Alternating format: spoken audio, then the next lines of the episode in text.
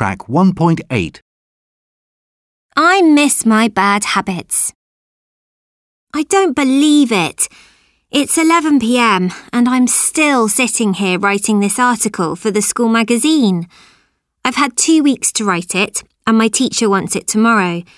She's always complaining that I leave things to the last minute. Maybe she's right. A month ago, I made a resolution to be more efficient this year and to never leave things to the last minute. Well, I failed. At the moment, I guess kids all over the country are thinking back to the resolutions they made at the beginning of the school year. Some of them have already given up for this year. Others are still doing well. Many, I suspect, like me, are struggling with them. I've also been trying to get fitter for four weeks now. I've started going to the gym, I've taken up karate lessons, and I've changed my diet.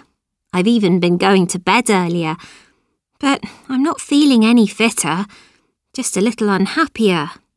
I miss my bad habits. Why is leading a better life so hard? I've just read an article on a website and I've discovered that it isn't my fault.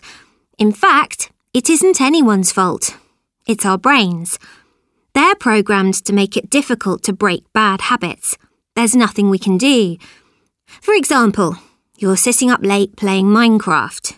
You know you've got an important test tomorrow, so why don't you just turn off the computer and go to bed? As I said, it's your brain's fault. Scientists have done experiments that show we use one part of our brain when we think about ourselves and another when we think about other people. However, when we think about ourselves in the future, we use the same part of the brain that we usually use to think about other people. In other words, the brain sees the future you as a different person to your present you. And that's why we don't always find it easy to make sensible decisions for ourselves in the future. But that's not all. Scientists have also discovered that it takes around 10 weeks to form a good habit. For example, it's going to take another six weeks before going to the gym stops being so difficult and becomes an automatic part of my life. That's because 10 weeks is the amount of time the brain needs to change and accept new behavioural patterns as part of everyday life.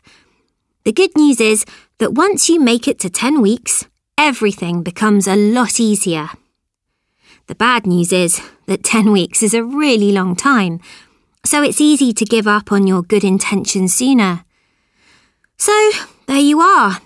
Maybe we want to change our ways and become better people but our brains won't let us. Or is this just an excuse? Look, I've finished my article on time. Anything is possible.